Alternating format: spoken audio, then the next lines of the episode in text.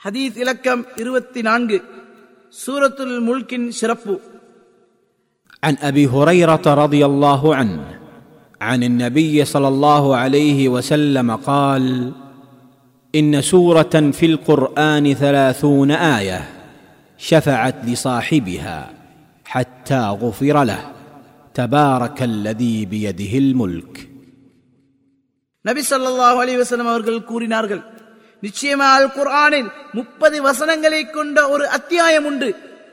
அது தன்னை ஓதி வரக்கூடியோருக்கு மறுமையில் அவருடைய பாவங்கள் மன்னிக்கப்படும் வரை அல்லாஹுவிடத்தில் பரிந்துரைத்துக் கொண்டிருக்கும். அறிவிப்பவர் அபு ஹுரைரா ரதி அல்லாஹுவன்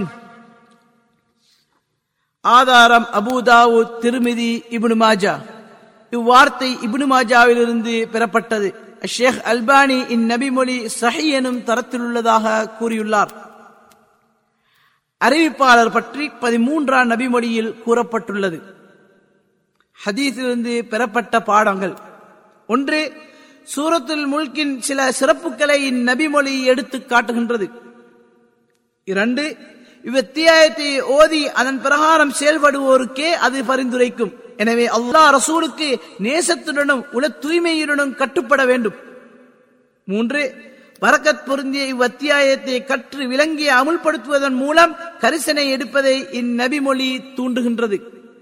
நான்கு நபிகளாரின் மீது மகிழ்ச்சியுடனும் நேசத்துடனும் கண்ணியத்துடனும் அதிக செலவாத்து சொல்வதை முஸ்லிமுக்கு அவசியமாகும்.